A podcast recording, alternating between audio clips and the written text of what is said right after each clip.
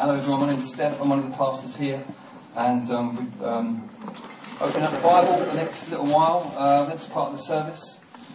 We are working through the book of Ephesians, and we're in the, we're in the middle chunk of this book, which is really about uh, the living out of the Christian life. So the little phrase we've come up, with, well we didn't come up with it, we borrowed it off of another theologian about the book of Ephesians, is that it's sit, walk, stand, um, to describe the, the, way the book works. And um, it's really, the, the sit is speaking about the fact that the Christian life starts with us doing nothing, essentially sitting down. Um, and it's all about God's activity for us in Jesus, which we'll be hearing about later. Second part of the book is given all that God has done for us in Jesus, how should we walk? How should we live? And then the final bit on standing is, is to do with Christian warfare the last part of the, the book, we'll, we'll, we'll, talk about that. That's a spiritual thing rather than a conventional warfare, in case you're just here on a one off and you're a bit concerned. Um, so, um, so we're in the walk part, and we're looking at how the transformed lifestyle comes out of a transformed heart. So, what does it really look like to, to live transformed? Now, what you would have noticed, regardless of what religion you are currently in or not at all, but all you've got to do is walk around Waterstones or Foyles or anything like that, and you will realise that um, uh, changing your life is big business. Trying to become the you you always wanted to be is big business and that kind of thing. Self help um, uh, shelves are, are stacked with many, many books and ideas, some of it pretty common sense stuff Others of it pretty extreme um, stuff, but um, it's big business um, either way. And uh, I wanted just to maybe, before we look at today's particular passage, which is about a particular element of a transformed life, I want to ask the question um, what is the Christian perspective on this? This whole idea of transformation, uh, does it differ at all from um, the self help stuff? Is it the same stuff but just kind of different word, different terminology? In what way does it differ if, if at all. Um, the first observation I want to make is that we are creatures of habit, all of us. Whether you're the kind of person who loves routine or the kind of person who loves every day to be different, there's probably, if someone were to observe your life, they would notice that you're a creature of habit. There are things that we just do. Maybe you've all got your favourite item of clothing, your favourite jumper that you just love to put on. You know you shouldn't wear it again, but you're going to wear it again because it's, it's that jumper. You just love it. Or those shoes, they, they, they, let in, they let in a little bit of water now, but you just love them. So you keep, you keep wearing them. You know, you know, or you know you've had those jeans on for one, two, three, four, five days too long. But you know what? These are my special jeans. Uh, that was just theory. There was nothing truth in. Uh, but yeah, we, we have these little things that we get attached to, and they kind of become part of what we do. It could be favourite food or drink. It could be, you know, you're on your way to Costa, Starbucks, or whatever cool one you go to.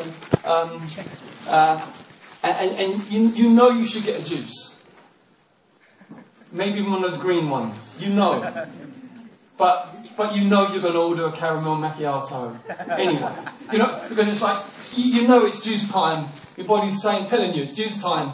But every step closer you get, and then they see you and they know what you're going to have anyway because you already, you know, so it's caramel macchiato before you've even uh, uh, crossed the threshold. Because it's what you get, it's your little cozy default. There are little things that we just cling to and enjoy and our little thing, whatever they are. And we, we, we tend to get quite attached to certain little things that we like doing um, the same way. But these things are really about, they're about preference. They're not, it's not about right or wrong. So some, someone might say, you've been wearing those jeans too long now. But actually, it's not about right or wrong. It's an issue of preference, really. It's not a moral issue. It's not about righteousness. It's not, it's a different thing. Um, it's nothing to do with spirituality either. It's, it's not a spiritual issue. It's just what you prefer, how you like going about life. Um, John Piper says it's, it's the difference between sin and just being strange it's real strange. He, he, he's written a book on marriage and he says a really important part of having a healthy marriage is recognising the difference between sin and strangeness in your spouse. And um, sin you can pray into and you can gently over time wisely try and speak into. Strangeness, just got to put up with it, right? That's who they are. And um, you can't make it a moral issue. But when it comes to issues of morality, light and darkness, righteousness and unrighteousness, this is a different situation. Now, interestingly, biblically, you cannot separate the issue of morals, right and wrong, from spirituality. It's really important to say that because in a lot of modern day, in quotes, spirituality, it has nothing to do with morality. Never never the twain shall meet. There's no need for these two in, in the modern Western mind to come together. It's like you can have your spirituality, but actually the ideal scenario for, for many people is that that will not impinge on the moral choices they make. So you can you can have a transcendent experience of some sort. You can you can get into some stuff that kind of feels transcendent and spiritual, but it, but it doesn't necessarily have the right to speak into the way you live. Whereas the thing about Christianity is that morality, right and wrong, light and darkness are all wrapped up with spirituality because God, by his nature, is a, is a moral God. He's a God who is faithful, a God who loves righteousness, a God who is very clear on things that are right and wrong. Is the ultimate God is spirit.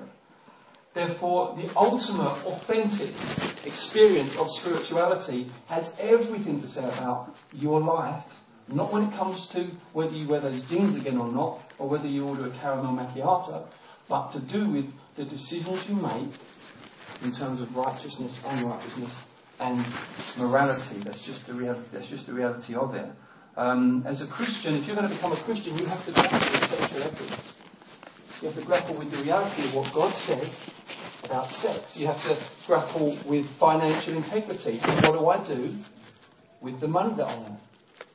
Part, it's part and parcel of Christian spirituality. You have to grapple with social justice issues.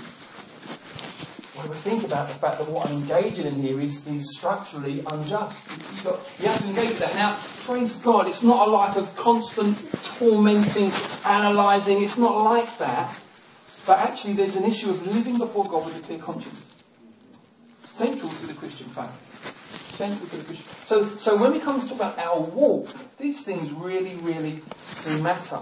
So I want to just outline from a biblical perspective how, do, how does transformation happen? And how is it different from self-help? Here's, here's, here's the main thing. The first step in transformation is a completely supernatural move that God makes. It's, it's something that has got no equivalent in any other book you will read on the shelf in Bibles or Wisdom. It's a completely unique thing set apart from anything else a human can experience. This is the first step in transformation. It's where, spiritually speaking, your eyes are opened, your ears are unstopped. Suddenly, that faculty which we, the Bible says we are born and it's dead in us is brought to life by a work of the Holy Spirit. And maybe suddenly, maybe gradually, but you get it now. You didn't get it, but now you get it. And for some people, it's a moment. For others, it's much more like a journey. But it's, it's you, anyone who's experienced it can say, "I was blind, but now I see." There, there, there is that, and there are different phrases are used in the Bible for it, like being born again. You're probably more familiar with that. It's a born again Christian. There was only one kind of Christian. It's a born again Christian. Jesus said, No one can enter the kingdom of heaven unless they experience that. Right, so it's not like a, I mean, there were Christians and then there are born again Christians. No, no, no. To be a Christian, to know the Lord Jesus, there has to have been that work of the Holy Spirit in your life where your eyes have been opened. That is supernatural. And what happens is in that moment is that it's different amazing vivid phrases are used in the Bible, like your heart of stone is taken out and a heart of flesh is given to you. So it, it speaks about going from being hardened to certain things to being very soft to certain things. Or, or God says, I will write my laws in their heart. Suddenly, those things that God loves, the laws, if you like, the, the, the, the God's standards of righteousness, instead of being something outside of you that you think, oh, what a drag, when you're born again, they are written into your heart and you want to do them. It's, it's that powerful. And so you could describe it as your moral centre is changed. And, and, suddenly you find yourself interested in things that you weren't before. And it's not just praying. And yes, you're interested in praying and you weren't before. But it's much broader than that. You're, you're interested in issues of people's lives being put right. You're interested in restoration. You're interested in healing. You're interested in forgiveness and being cleansed from shame and guilt. You're, you're interested in seeing life flourish and people come together. Something happens whereby your center changes from being caught up with something finite, something just created, whether that's yourself, whether that's your boyfriend, girlfriend, spouse, whether that's some kind of cause, save the whale, whether it's a celebrity, whatever it might be that, that was your center, suddenly you are re-centred onto the Creator, onto the Infinite One, and as a result you are caught up into His heart for His creation, and supernaturally you begin to carry Him. That's what it's all about.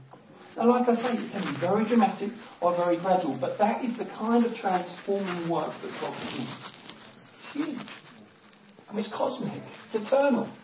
In fact, the Bible goes as far as to say that what happens is, is that the, the, the new creation that God is planning on, on forming, where the Bible says He's going to make a brand new heavens and a brand new earth, a brand new everything, that He actually begins that work in this age in our hearts. So something happens in our hearts that gets newer and newer and newer, and even though while that's happening, our bodies are getting older and older and older, the time will come when we are given a brand new body that will fit this new work that's starting in our hearts, and that will be able to inhabit perfectly the new heavens and the new earth. Wow! I mean, this is, this is unique stuff. This is the Christian message. This is extraordinary. Um, it, it, the Bible uses the word superabounded. It's like it's, it's, it's excessive. It's like, wow, God, how has this happened? And the answer is, all of this was purchased for you at the cross. All of this, you can locate it all back to that moment where God Himself took on our spiritual death when God Himself took on the, the, the moral debt that we owe Him through our law breaking, when we haven't loved Him with all of our heart, mind, and strength, where we've been adulterous in our hearts, where we've stolen, whether that's shoplifting or stolen His glory. That all of these things, Jesus in His body bore all of that in the cross, that we might die to all of that and live to Him and live for righteousness.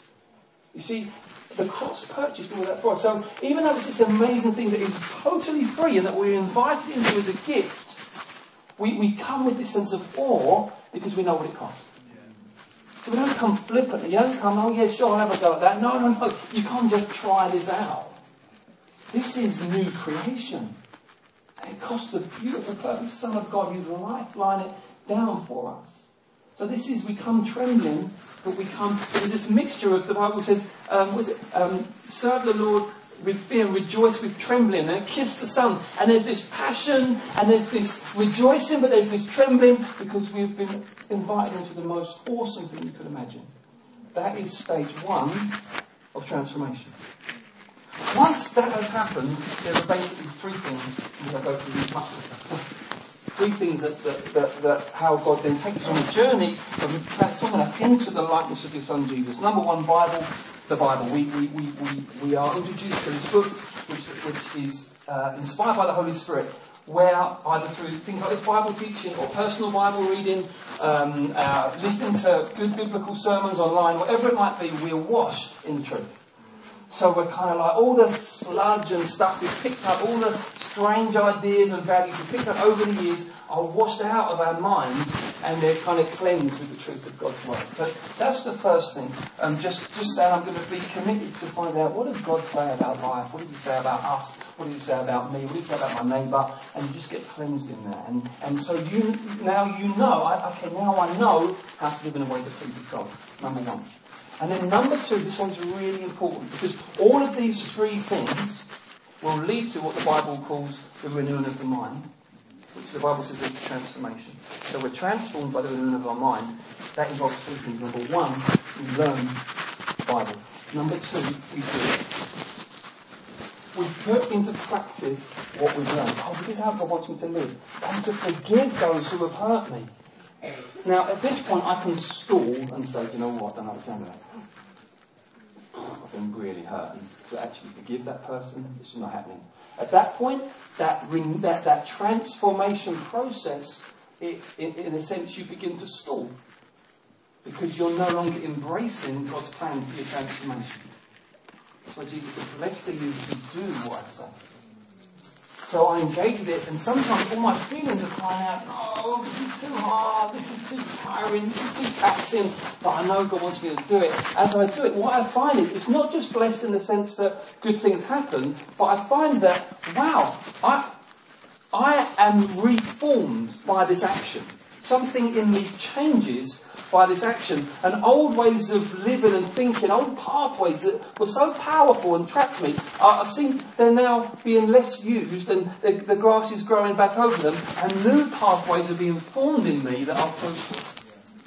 So it's the action, it's the, it's the doing of what I've learned and heard that actually helps to bring about this transformation. Now, you'll find books which talk about this kind of thing on those shelves involved in Waterstones, and it's really, I guess, uh, are using non-biblical language to explain biblical principles.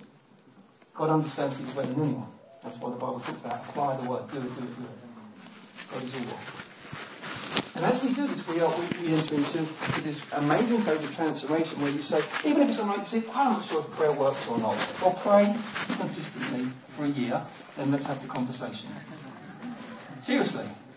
Just, just pray consistently for a year and let's talk about whether prayer works or not. And let's not have the conversation if you're not praying. Because it's like, well, it's just theory. Watch what God does. Watch how He answers prayer. Experience the dynamic of it. And watch what happens to you. Because you suddenly say, I used to really struggle, feel really weak in faith. I just got on with praying, and I, feel like my faith muscles have gone boom in the last year. What's happened there? You've been transformed by putting into practice what you. That's the second thing. The third thing is the company. The Bible says, um, bad company corrupts good character. So in this book, Simplified, really, really good book. I mean, three quarters of the way through it, I feel like I can safely, um, well, I recommended it actually when I was early on through it because it was so good on revenues. This is a brilliant book, Bill Hybels, Simplify, 10 practices to unclutter your soul. And he, he says this, he says, stupid rubs off. That's his. Stupid rubs off. He said, so does wise, so does good.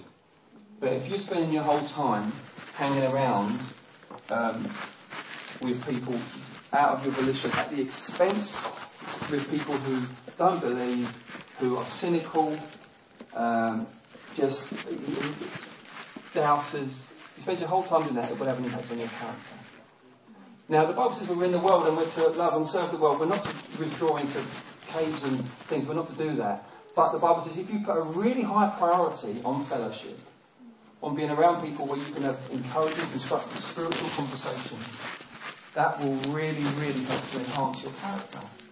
We've all experienced it, haven't we? You just meet someone, and maybe for the first time, or maybe you just, you've met them a lot of times before, but your conversation goes deeper. You talk, you're around the conversation, you come and think, oh, I feel shocked or I feel especially stirred. I mean, I even had it, I met a friend uh, about a month or so ago who explained to me about a conversation he had had with a really special, godly man, and as a result of hearing about that conversation, I came away hugely inspired. It was second hand.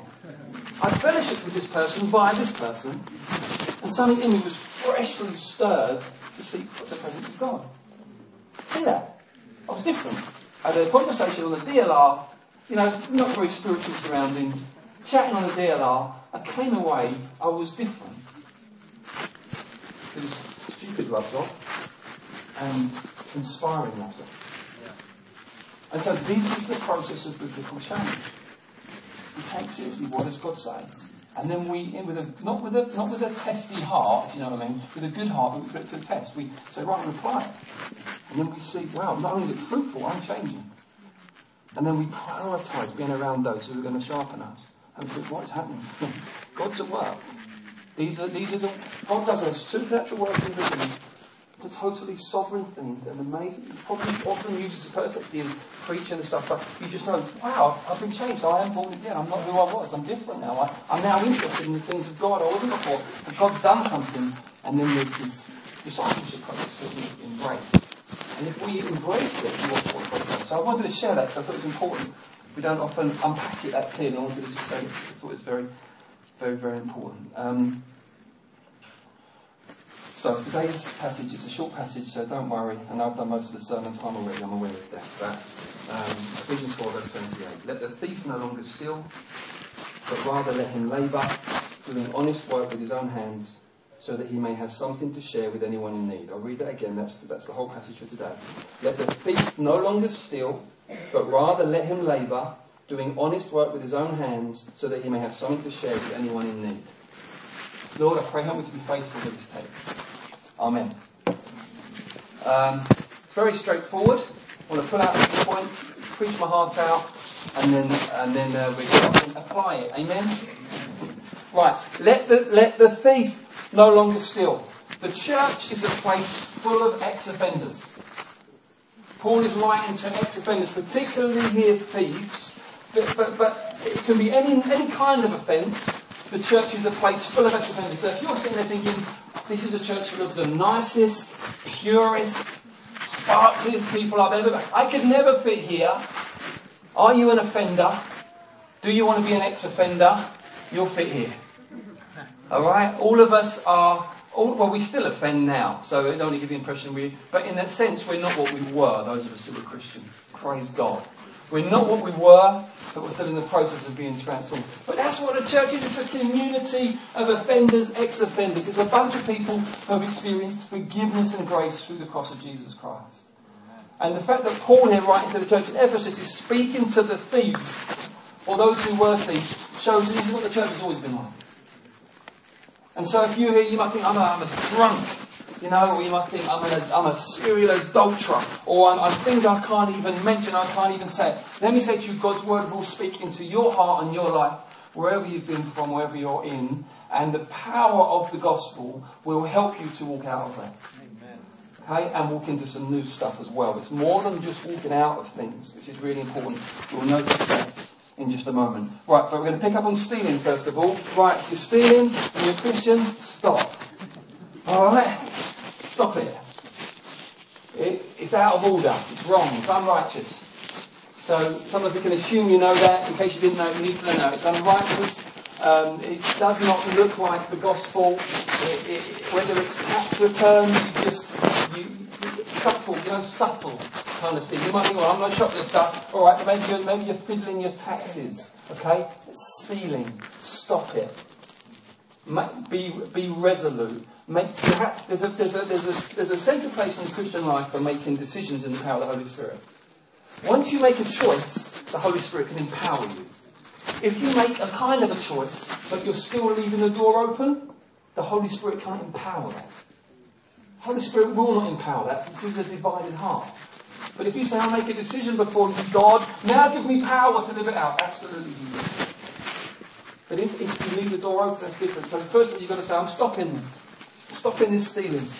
Whether you, whether you even, you just have stolen goods in your house. Get rid of them. If you're a Christian and you've got stolen goods in your house, get rid of them. Okay? Or whether it's, um, whether it is actually shoplifting. Um, you know, you actually, you, you, you, maybe it's a habitual thing and you need help out of that. Well, I explain this process whereby I can help you walk out of that. Okay, but this choice. I'm not going to do anymore. Maybe it's what we call, some people call perks. It's the perks of a job. I work in a stationery factory. I help myself to some pens every now and then. Stop it. Stealing. Well, they're rich. They won't notice. Not the point. Stop it. Okay? Wrong. Unrighteous. If it was, if it wasn't unrighteous, then you'd walk out of work holding them above your head. Am I right? But you don't. You stuff them into your bag. Why? Because it's wrong. Jesus releases us from hiding so that we can live out in the open and our conscience can be clear. And you haven't got to spend your life asking, is there CCTV in this room? There probably is, anyway, you know. But, but you've got to stop this stuff, okay? So, um, stealing comes out of either just old habits and you're part of a new creation now, so leave it alone, or it comes out of um, unbelief. You know, that sense of, well, I need it, God won't provide. Hey, hope God will provide. God actually promises to take responsibility for you as your loving Heavenly Father. So there's some sort of awful mentality. I've always had to look after myself. It's how it's been from day one. Yeah, but it's different now. You're a new creation. You're in the family of God now. He cares about you. He actually wants to take responsibility for you. Not so that you just want to sit there, uh, you know, we'll get to that in a minute, but so that you can, in an ultimate sense, say, Lord, I'm going to live righteously, trusting that where I now fall short because I'm being righteous, you are going to bless me. So you might be saying, you know because I've been fiddling my taxes for years, I cannot survive now. on, on, on, on, on the kind of money I would get if I didn't fiddle them because I'm so used to that. Listen, that's an issue now. of Trust and faith. Will you trust Him to be faithful? If you stop it, you say, I'm trusting you now. See, you work this stuff out, and then, um, then, then, then we can see the real power of it. We can go, wow, God's real. We get transformed. So it's really important. Um, so, so, um, so stop it, right? But don't just live in a vacuum. Paul goes on to say, um, Rather, let him labour doing honest work with his own hands. Those words there kind of implies get, get into work with which you are engaged and which kind of honest graft. Get involved in honest graft that you are engaged in, that you can be engaged with. So the beauty of what God calls us to is that it's not living in a vacuum. It's not just stop stealing, it's like, now, now what? Can I just say this? Work is a really good thing. Work is not a result of the fall. Okay? Adam and Eve were about the work, and then they fell into sin, and now work is corrupted. Now it's it's more toilsome than it should have originally been. It's more stressful than it should have originally been. But essentially, it's good. Good. And you imagine what up in there's a kind of mentality, a background where it's kind of get out work wherever you can, ring up and pretend to be sick wherever you can. That is old thinking. That is not, that is not good thinking at all. It is part of essentially who we are to be engaged and employed with fruitful things. It's good. I want us to understand that. You know, there's a little saying which says the devil makes work for idle hands. A lot of the time when you're helping people pastor it, you find out how did you get into this pickle and you trace it back. Often you feel, you, realise they had too much time on their hands way too much time on your hands. And when you've got way too much time on your hands, you know what? You start doing stupid stuff. Oh, this guy. This is always stupid stuff. Oh, oh, what's, oh, what's this? Oh, okay, so you go donkey with that. And that takes you somewhere where you think, oh, flavour's changed a bit now. But you know what? Like, there's no rush, no hurry, and you start getting drawn in. And before you know it, you're, you're, you're looking at some dark stuff. You're looking at dark stuff, but actually the start of it was you was just a loose end. Because you were doing, like, I don't know, something that you thought was really cool, which was having a nothing day. Actually, that's not, that's not the biblical idea of rest. The biblical idea of rest is that that which you normally do, you take a break from. Doesn't mean you don't just sit there. You can engage your imagination and creativity with something very different from normal, so it refreshes your soul. But it's not just sitting there. Because your mind, you start going, it's, it's, it's, not a healthy place. It's not a healthy place to be. In fact, I always say this, busy is good. Frantic isn't, but busy is good. Let me just give you some little, so you understand what I'm saying. Number one, to have a, to be, to have a constant sense of being overwhelmed is not good. But to feel stretched is good. Because when you get stretched, you grow. To be physically ill because you're so busy is not good. But to be tired at night is. When you can go, yeah. It's good. To keep letting people down because you're too darn busy. You don't plan for life with margins, you just you cram it. And it might work if nothing goes wrong. Foolish frantic. You're going to let people down. You're going to constantly be, oh, 15 minutes, uh, that hour later. No, not good. But to have something to talk about with other people and to invite them into, which you're doing with your life,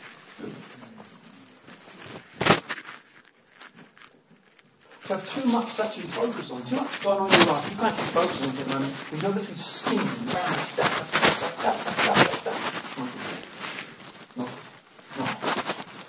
but to have enough to stimulate your imagination is good. See what I'm saying? This is good. Frantic's bad. Idle's bad. But to have stuff to do, praise God. That's what we're made for. It's a good thing.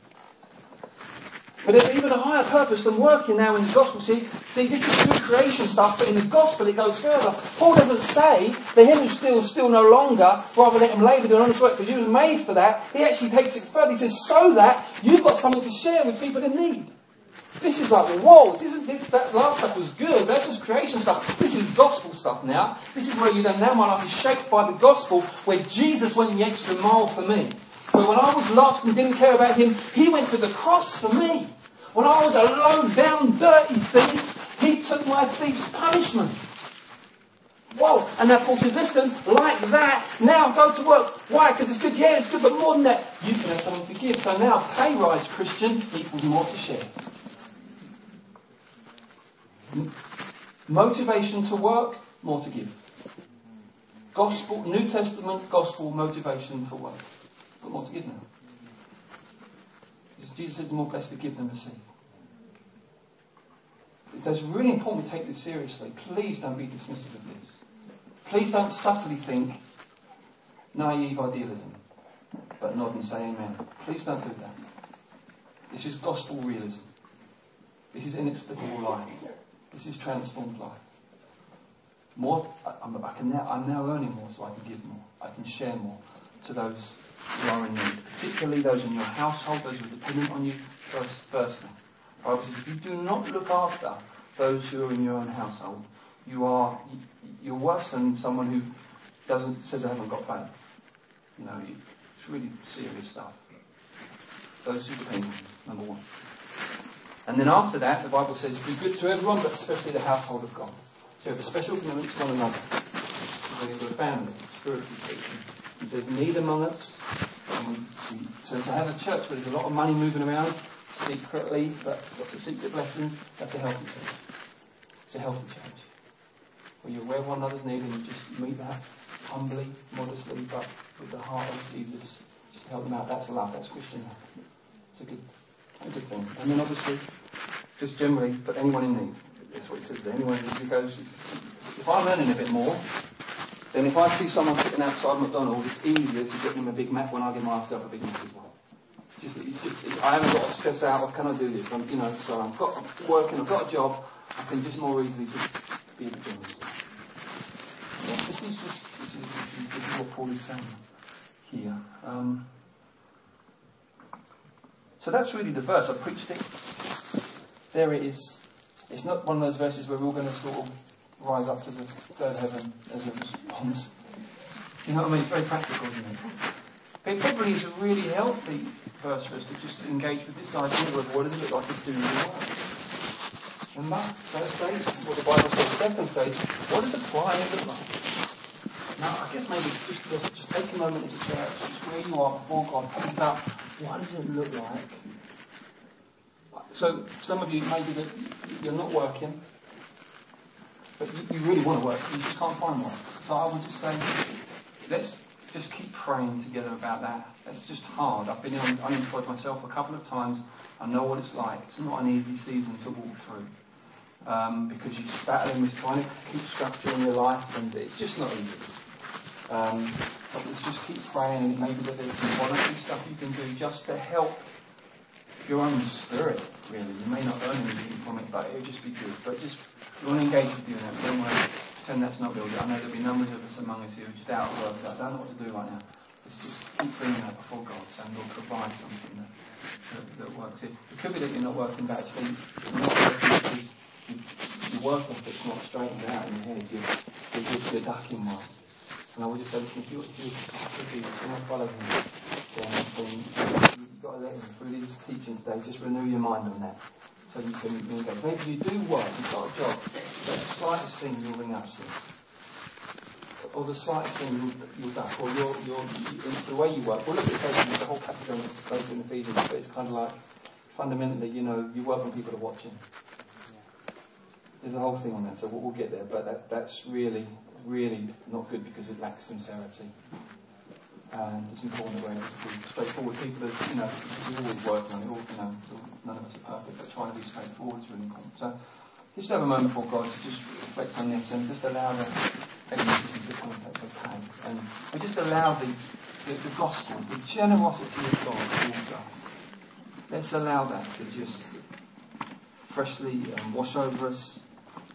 Let's allow this abounding grace that this incredible, I mean, just singing that song about earlier, that refrain, all he's done for us, you just think, I have got no right to be here, cleansed, forgiven, part of God's family. You know, um, I just got, I've got no right to be here. I feel like an absolute fool. So much of the time, I just think, Jesus, you know, how did, how did I end up here? And it's just His mercy and His grace, really. As I was walking today, I was just reminded of this thought that, you know, when mercy comes from, from God, we, we change. We, we, we're interested in the things of God after that.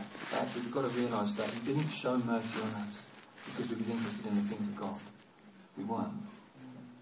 We were interested in the things of God because He had mercy on us. And the Bible says it doesn't, it's not about man's effort or man's desire, but about God who has mercy. And if you, if you know Jesus in your life, God has shown you mercy, otherwise you would never have seen Jesus, you would not have followed. So just take a moment to meditate on that and allow him to